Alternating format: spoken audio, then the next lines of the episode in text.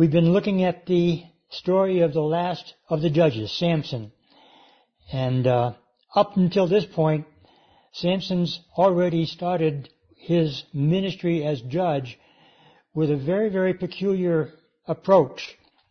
And I'm not exactly sure why the Lord even bothered to use Samson. If you look at the story of Samson, it's pretty bad. But then again, you realize that it's there for a reason. And I think the reason primarily is for our benefit, to know what we're not to do, as well as what to do. Uh, and, and I think that's a lesson for us that we can learn from his mistakes, his bad judgment, his lack of character and lack of uh, serving the Lord, at least in those earlier years. Remember, he was born into this world dedicated by his mother to be a Nazarite for life. And already he's defiled himself with women, and he's defiled himself with uh, dead bodies. But he has an amazing strength that's given to him by the Spirit of the Lord coming upon him uh, at certain times in his life. In fact, of all of the times that it's mentioned in the book of Judges where the Spirit of the Lord came upon an individual, it came upon Samson four times altogether in this scripture that we have. And the others, like Othniel and Jephthah, it came upon them once.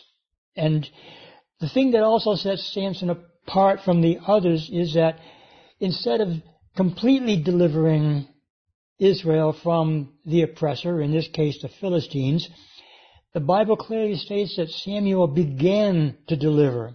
And that's an interesting statement that is made uh, by the author of the book of Judges. He didn't do a complete job. And I believe perhaps the primary reason for that is that he really wasn't completely sold out to the Lord. But his life is going to continue in a very, very negative way through the majority of the text that we'll be looking at tonight. And we'll end with his ultimate death.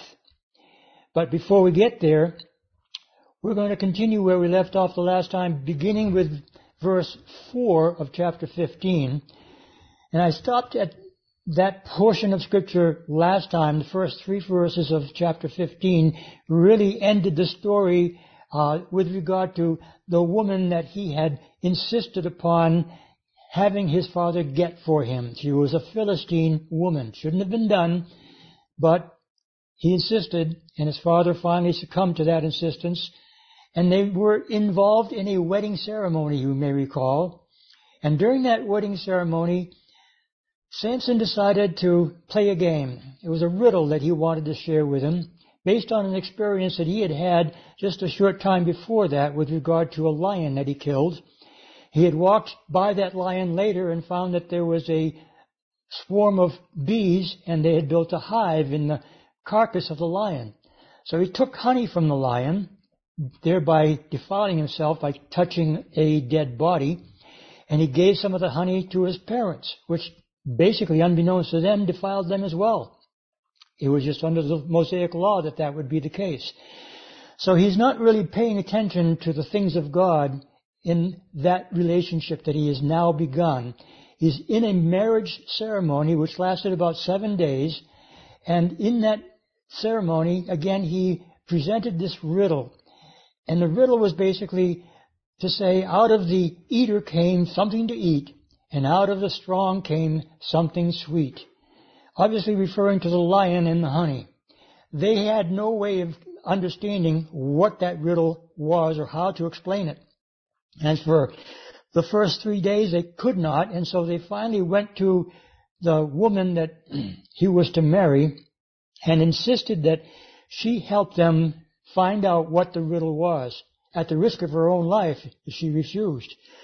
So she pressed Samson and he finally succumbed to her and he told her. And then she ended up telling the Philistine men, and they were able then to solve the riddle on the seventh day.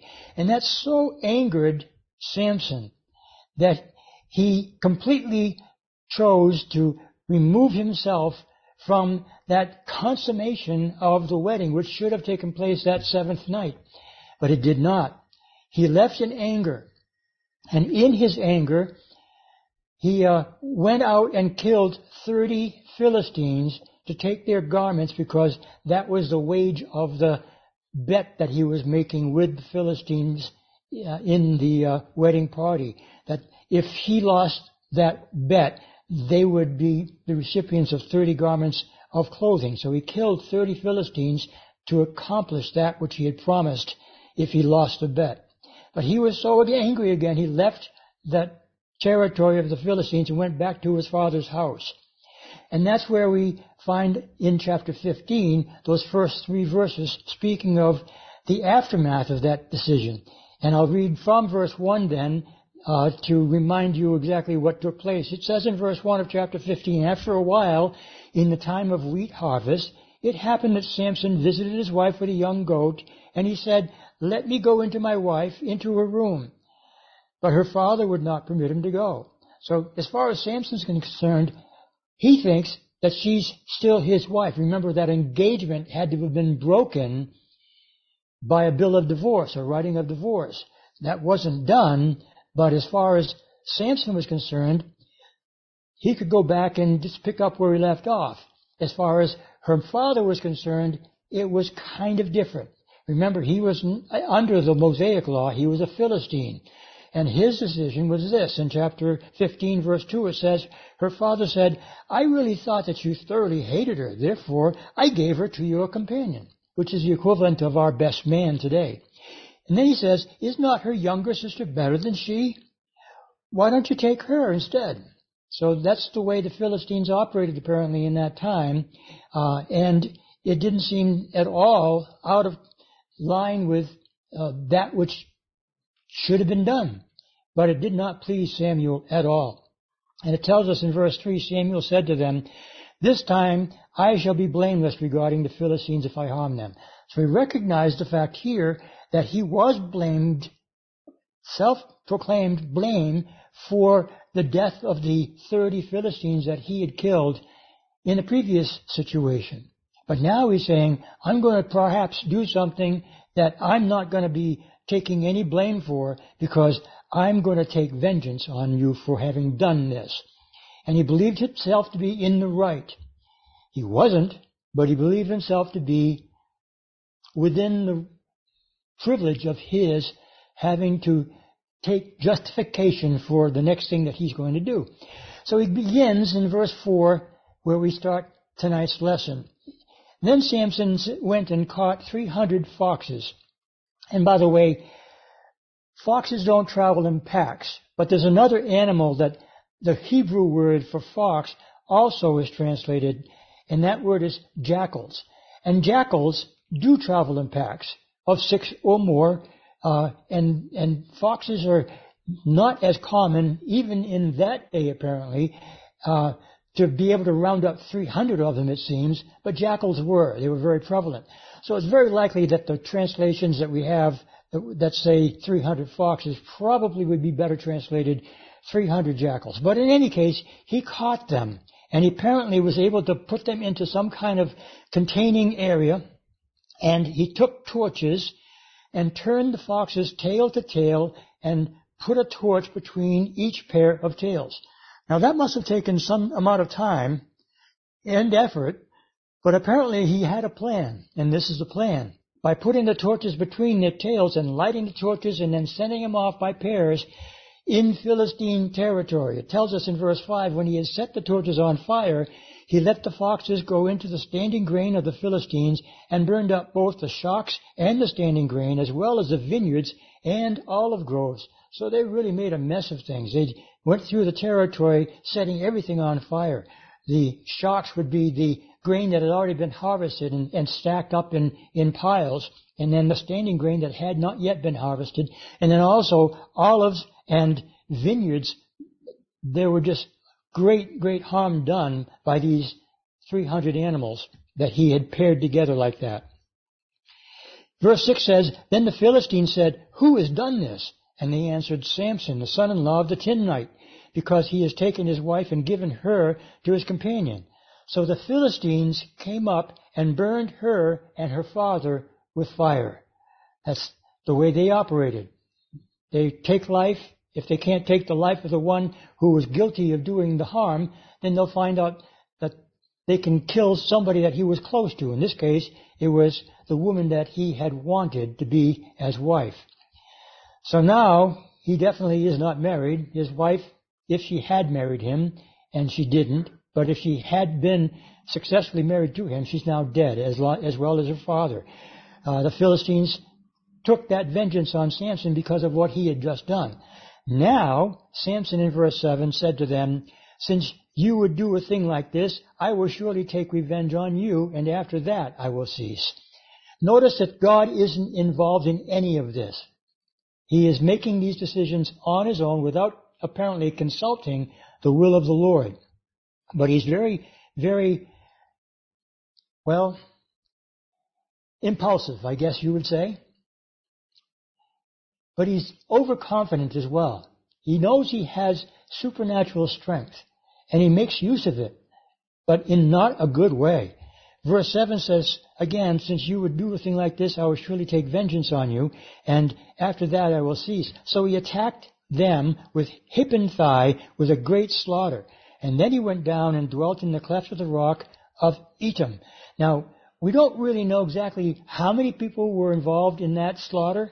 Uh, we're not sure if they were killed or if they were just badly wounded, uh, but it is a revenge that he takes place on those Philistines that had attacked his wife's and father's home, where they were both killed. Now the Philistines went up and camped in Judah and deployed themselves against Lehi. And by the way, the word Lehi is a, the name of a town, a village, and its translation is jawbone. That comes into play a little bit later on, you will see. But Lehi is just a community in Judah uh, that he was already familiar with near his own home. And it says in verse 10, And the men of Judah said, Why have you come up against us? So they answered, we have come up to arrest Samson, to do him as he has done to us. Then 3,000 men of Judah went down to the cleft of the rock of Etam, where he was hiding, and said to Samson, Do you not know that the Philistines rule over us? What is this that you have done to us? And he said to them, As they did to me, so I have done to them. That's his attitude. Eye for an eye, a tooth for a tooth. And that was certainly part of what was given in the Mosaic Law, but it certainly wasn't vengefulness that God had in mind. So now notice they send 3,000 men from Judah to get Samson and persuade him to come with them peacefully. It says in verse 12, But they said to him, We have come down to arrest you that we may deliver you into the hands of the Philistines. Then Samson said to them, Swear to me that you will not kill me yourselves. So they spoke to him, saying, No, but we will tie you securely and deliver you into their hands, but we will surely not kill you. And they bound him with two new ropes and brought him up from the rock. So he's willing to go with them. And I think the reason again is because he believes himself to be able to deal with any situation because he has already been proven to be exceptionally strong and they fear him and he thought he had an upper hand. He was indeed overconfident, perhaps really, really very cocky and assuming that perhaps the Spirit of the Lord will come upon him again as it had in the past and then he would be just fine. Uh, he hasn't really proved himself to be worthy of that, but it turns out that God does indeed do just that. Verse 14 says, When he came to Lehi, the Philistines came shouting against him, and then the Spirit of the Lord came mightily upon him. That's the fourth time and last time that we'll see that phrase with regard to Samson. And the ropes that were on his arms became like flax that it burned, that is burned with fire, and his bonds broke loose from his hands. He found a fresh jawbone of a donkey, reached out his hand and took it, and killed a thousand men with it. And then Samson said, With the jawbone of a donkey, heaps upon heaps, with the jawbone of a donkey, I have slain a thousand men. No explanation of exactly how that was accomplished, but again, the Spirit of the Lord came upon him, and take note of the fact that it's, it's interesting how the Lord puts things together in the way that He does. But the town of Lehi is where this event took place. And remember, back in verse 9, we said Lehi is translated in our English words as jawbone. And it tells us that he took a fresh jawbone of a donkey to accomplish this feat. Might have been in a very narrow area where he was only having to deal with one or two at a time. We're not told. But he used just that single weapon, a jawbone of a donkey, to kill a thousand men. Supernatural strength, supernatural ability, supernatural protection. God was all over it. And now in verse 17, after that tremendous victory, it was so that when he had finished speaking, that he threw the jawbone from his hand and called that place Ramath Lehi, or Hill of the Jawbone. Appropriate name.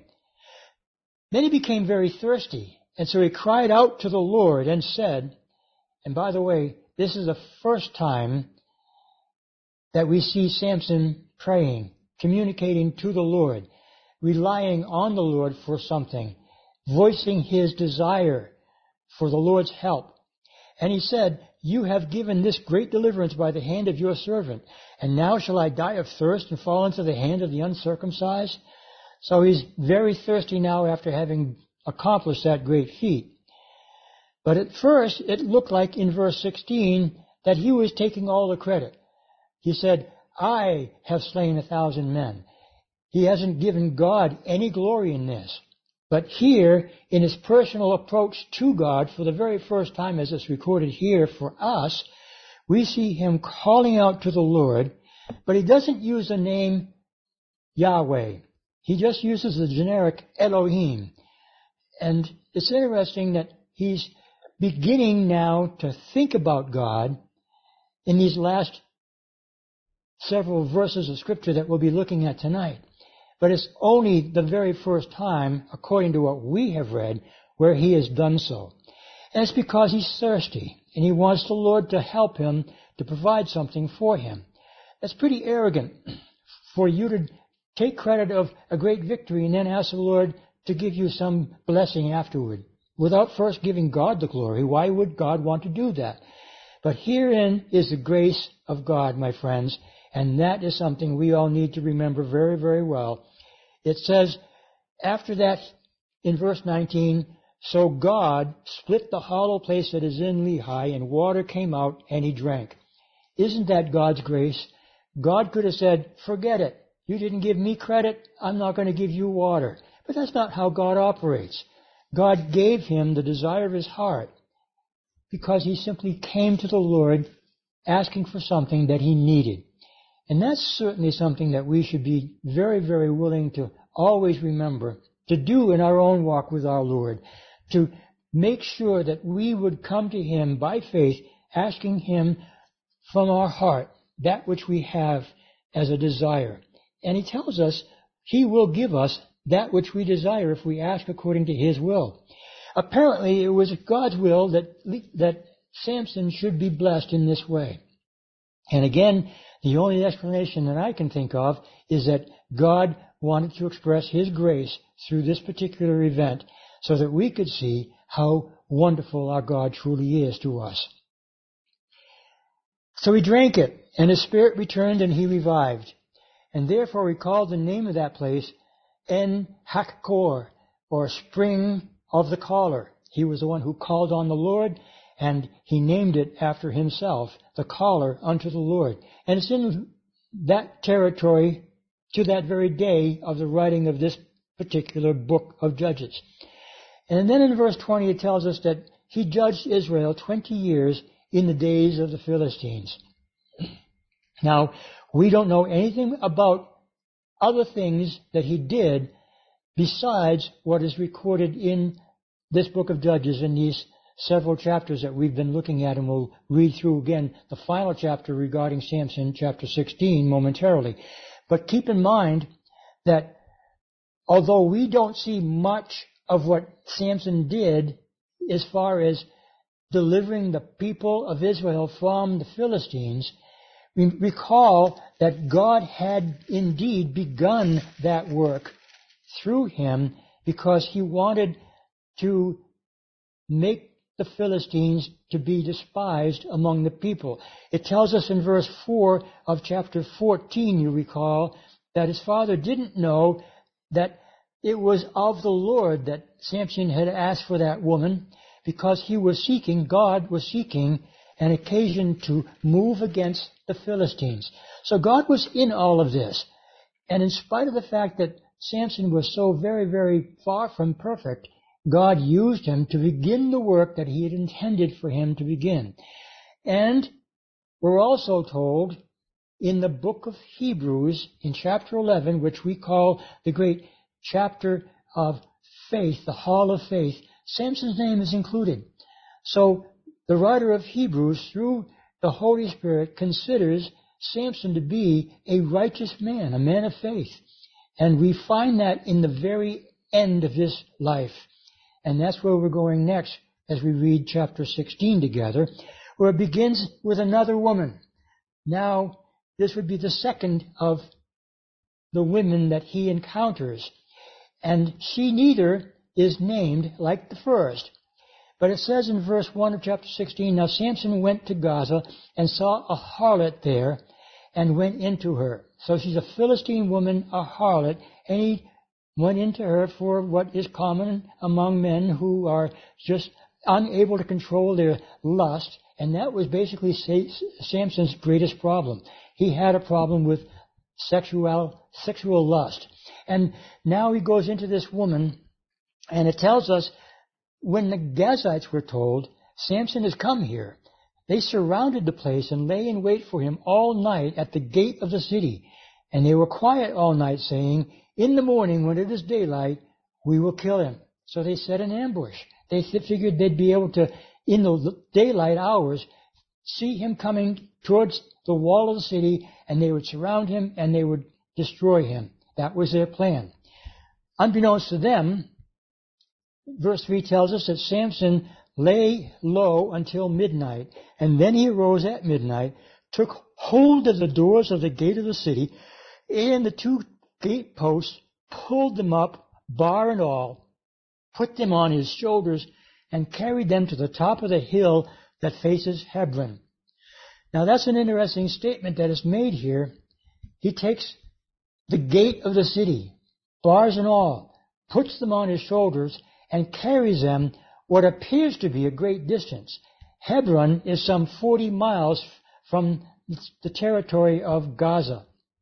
However, if you look closely at the text, all it really says is that he carried them to the top of the hill that faces Hebron, or the hill that is opposite Hebron. In other words, it might have been just a nearby hill that faced in the direction of Hebron as opposed to another hill that faced north or another hill that faced south. This hill apparently faced eastward toward Hebron. So it's not that he necessarily carried it for 35 or 40 miles, but he carried it up to the top of a hill that faces the, the city of Hebron. And afterward, it happened, again, that's the last of the harlot. We're going on to now woman number three. It happened that he loved a woman in the valley of Sorek whose name was Delilah. She is one of three women that are given to us that have relations with Samson, but she's the only one that is named.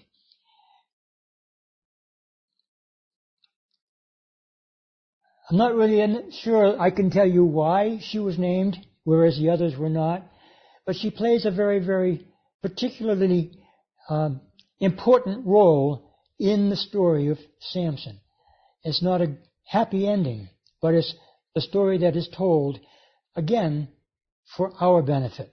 So reading on, it tells us, In verse 5, And the lords of the Philistines came up to her and said to her, Entice him and find out where his great strength lies, and by what means we may overpower him, that we may bind him to afflict him, and every one of us will give you eleven hundred pieces of silver.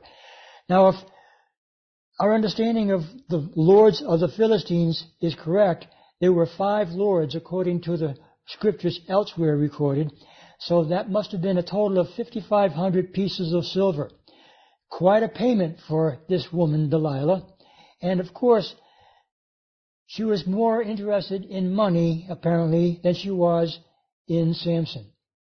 Even though it tells us that Samson loved this woman, hard to know whether it was true love or whether it was just a lustful desire for her.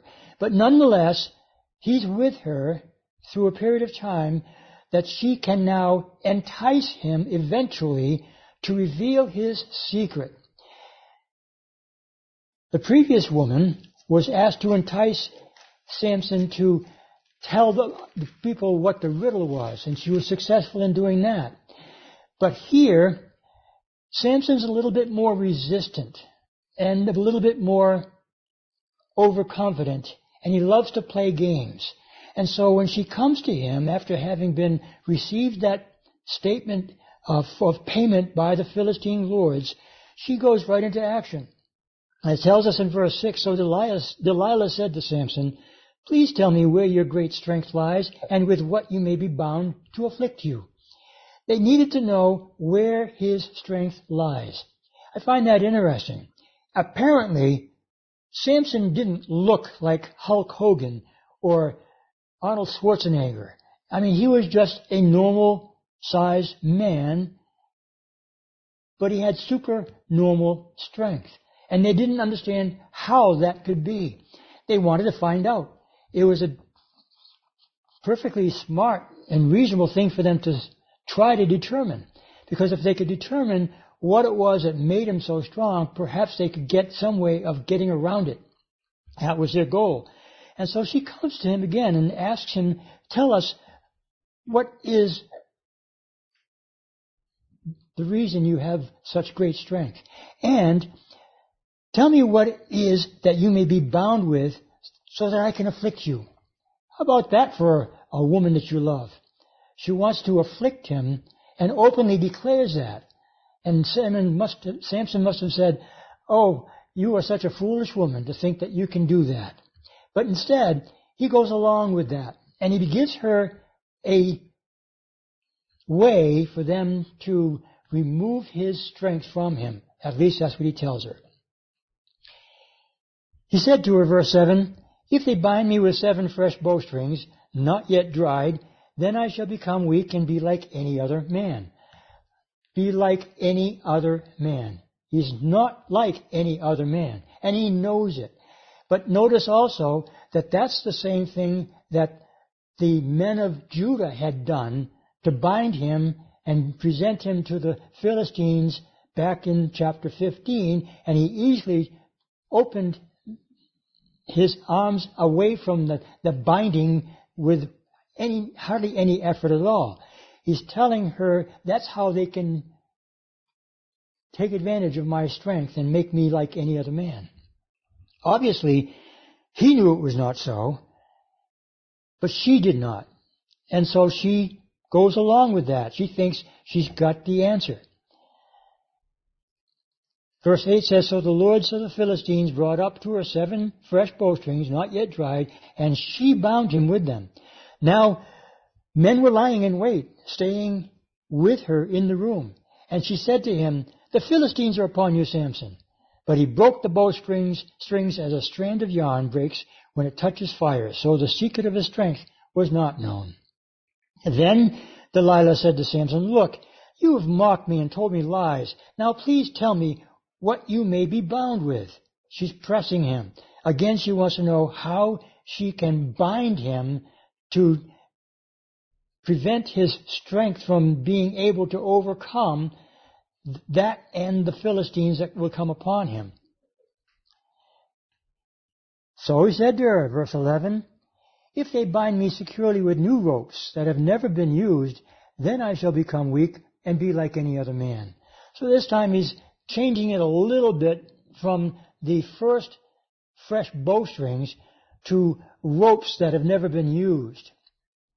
Solid ropes, big ropes that are tightly woven together. And having done that, she believes that he's telling her the truth. So verse 12 continues and says, Therefore Delilah took new ropes and bound him with them and said to him, The Philistines are upon you, Samson. And men were lying in wait, staying in the room. But he broke them off his arms like a thread. So that's twice now that he's used the rope method, and she realizes that's not going to work. So we've got to try to press for the truth. She continues to do so. Verse 13 says, Delilah said to Samson, Until now you have mocked me and told me lies. Tell me what you may be bound with. So he's being asked again, let me know how we can bind you so that we can take advantage of that and then we can afflict you. What a wonderful wife, woman this is. And by the way, there's no place in this section at all that tells us that she is his wife. He just loved her, but it doesn't say he married her. But they're apparently living with one another in the territory of the Philistines. So he says, all right, if you weave the seven locks of my head into the web of the loom. Now listen, he's mentioning his hair here. He's getting close to revealing the secret, but not quite there yet. So she wove in verse 14 his hair tightly with the batten of the loom and said to him, The Philistines are upon you, Samson. But he awoke from his sleep and pulled you out of the, pulled out the batten and the web from the loom. So that didn't work either. Three times what he told her was not truth. And she's getting very, very frustrated. And so she's using a very common tactic of a poor woman who has been sadly mistreated. In verse 15, she said to him, How can you say, I love you, when your heart is not with me, appealing to his manhood, his heart for her, his love for her, his appeal for her is being tested by her words. Not only that, but she says, You have mocked me these three times, and you have not told me where your great strength lies. And it came to pass, when she pressed him daily, we're not told how many days, but this happened over a period of more than just a few days. She pressed him continually with her words and pressed him so that his soul was vexed to death. He was getting so, so tired of the constant requests that she was making that finally, it says in verse 17, he told her all his heart and said to her, No razor has ever come upon my head, for I have been a Nazarite to God from my mother's womb. If I am shaven, then my strength will leave me, and I shall become weak and be like other men. That's the end of his Nazarite vow. He had, he had defiled himself with women. He had defiled himself with grapes from the vine, apparently, which was against the rule. He had defiled himself with dead carcass a body, and now he's defiled himself by allowing his hair to be cut. The Nazarite was never to cut his hair. So now he's no longer a Nazarite, and now he no longer has the Spirit of God available to him because he has disavowed his vow that he had made, or that his mother had made for him. Verse 18, Delilah understood she saw that he had told her all that is in his heart. And she sent and called for the lords of the Philistines, saying, Come up once more, for he has told me all his heart. So the lords of the Philistines came up to her and brought the money in their hand. She was so convinced that this time he had revealed the secret that she convinced them to bring the money with you because after all she definitely wanted to get paid and she would receive that payment and then reveal the secret. Tells us in verse 19, she lulled him to sleep on her knees and called for a man and had him shave off the seven locks of his head. And then she began to torment him and his strength left him. And she said, the Philistines are upon you, Samson. So he awoke from his sleep and said, I will go out as before, as other times, and shake myself free. But he did not know that the Lord had departed from him. That is so sad. He did not know that the Lord had departed. Oh, may it never be that any of us would ever have that experience that Samson had when he realized that God had forsaken him. But clearly, the Word of God tells us in the New Testament that we who are His own will always be held in the palm of His hand. He has promised, I hold you in the palm of my hand and I will not let you go. He tells us elsewhere in the book of Hebrews, I will not forsake you. I will not leave you nor forsake you. That's His promise to us. But here he's left Samson because Samson had done so many times the wrong things and not given God credit for the right things. So now it's time for Samson to realize that God has limits. And the limits that he has placed upon Samson's life are such that he no longer has the blessing of God for strength. Verse 21 says, Then the Philistines took him and put out his eyes and brought him down to Gaza. They bound him with, bound, with bronze fetters, and he became a grinder in the prison, grinding grain, wheat, probably the job of women. So not only were his eyes plucked out, but he was given a very lowly thing to do, an embarrassing thing for a man of such great strength. However, it tells us, verse 22, the hair of his head began to grow again after it had been shaven. A clue to something that God is going to be doing next. So we find in verse 23, now the lords of the Philistines gathered together to offer a great sacrifice to Dagon, their God, and to rejoice. And they said, Our God has delivered into our hands Samson, our enemy.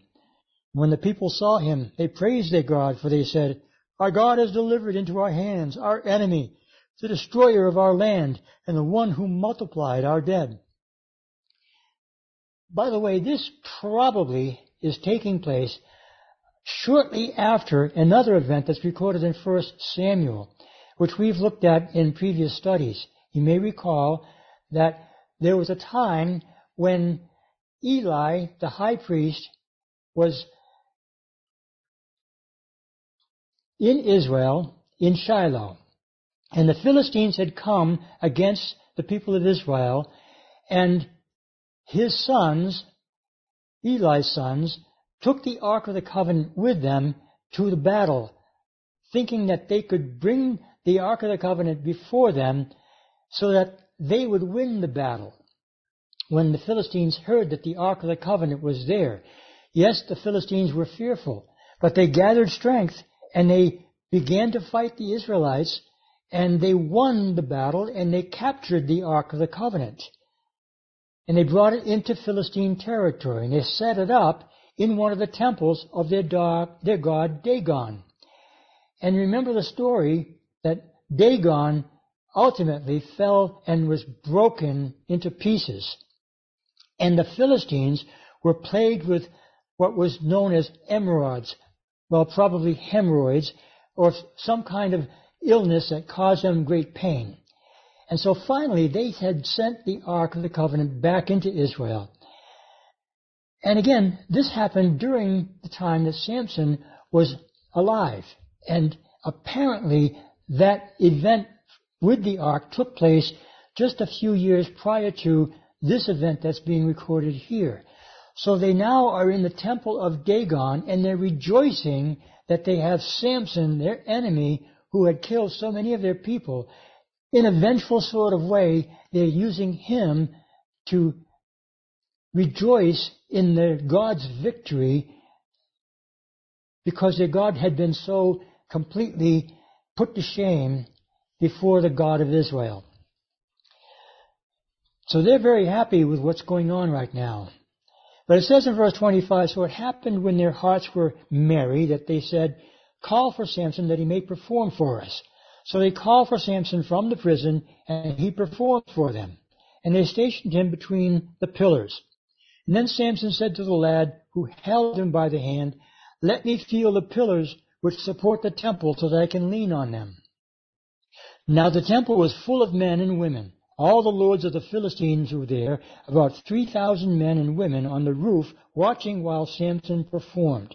We're not exactly sure what it was that they were having him do, perform before them, but because he was blind, he couldn't see, they were probably making him go around the center of the court and tripping him up every once in a while, causing him to stumble or fall, just so they could laugh and have a fun time. And finally, he was so tired from all of that, they relinquished and let him get a rest by having him stand between the pillars. That was a mistake. But they didn't know that. They were still having such great sport. But verse 28 says, Then Samson called to the Lord saying, now listen to his appeal. O Lord God, remember me, I pray.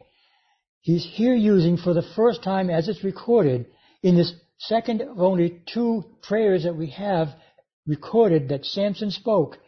This time he's using the name Yahweh. He's calling out directly to the God of Israel. O Lord God, remember me, I pray. That's a repentive heart. He's making an appeal here to God, not only to remember Him, but He says, Strengthen me, I pray, just this once, O God, that I may with one blow take vengeance on the Philistines for my two eyes. So he's asking God to allow him to do this one great thing for God's glory, not his own. And God approves. It tells us, and Samson took hold of the two middle pillars which supported the temple, and he braced himself against them, one on his right and the other on his left. And then Samson said, Let me die with the Philistines. And he pushed with all his might, and the temple fell on the lords and all the people who were in it, so that the dead that he killed at his death were more than he had killed in his life. And his brothers and all his father's household came down and took him, and brought him up and buried him between Zorah and uh, Eshtaol, in the tomb of his father Manoah, and he had judged Israel 20 years. Such an interesting story of a man who did not do well throughout most of his life. And yet at the very end, he ended with a great victory, a great heart for God, a great desire to do something for God, and to have God use him in a special way as he knows his life is going to end in the doing of this. It wasn't suicide. It was a battle between Israel and the Philistines that needed to take place because God had begun to deliver Israel from the hands of the Philistines. After Samson, many years would pass before finally the Philistines would indeed be overcome by David, as we've said before. But until then, as the book of Judges comes to its close, there are several chapters that we have recorded for us where there's no judge mentioned. There's very little mentioned about the things of God in these last several chapters. These last chapters end the book of Judges on a very, very sad note because the people had done what was right in their own eyes. And that was a problem. It always is a problem. Whenever we go our own way and not God's way, there's a price to pay. Remember that. Simple little rhyme that should remind us of how important it is for us to get it right. Samson didn't get it right most of the time, but here in these last few verses, yes, he did. And I think that's part of the reason why we have recorded for us in the book of Hebrews, as I said before, in chapter 11, verse 32, that Samson was among those who are listed in that hall of faith. And I don't know what that would mean to any of you. As I look at this, I'm reminded of the fact that I'm a man who by the grace of God have been saved from a wretched life of sin. And I know that that's not necessarily something that needs to be known specifically about what it was that I did as a young man, but I want to want you to know that I, like almost everybody else on this planet, was a sinner. There's only one who was not. His name is Jesus. But because all of us were sinners, because all of us were by grace given the opportunity to receive salvation that was offered freely through the cross of Jesus Christ by his death, burial, and resurrection, that gospel that we received, believed, and accepted as truth, that which is now the basis for our salvation. We stand firmly in a place where God's word declares nothing can separate us from his love. And if God be for us, who can be against us? Those are the things we need to remember because yes, we are still in these bodies of flesh and yes, we do have that same propensity to sin, even like Samuel, uh, Samson. But we know that we can indeed live for him by the power of his Holy Spirit. The Spirit of the Lord came upon Samson and we have that great privilege today that allows us to have that same experience. But more than that, the Spirit of God dwells in us so that daily we can rely on His strength, on His power, on His wonderful presence, on His comfort and mercy and grace to carry us through every step of the, way that we travel on this path that we've been put on. Blessed be the name of the Lord, for He has done great things for you and for me. Next time, we'll continue in our, uh, our look at the book of Judges. And keep in mind that the story continues by complaining over and over again about the fact that they did what was right in their own eyes and they would not turn to their God. They could have, but they did not. That's the story of the book of Judges. It's not our story. Praise the Lord for that.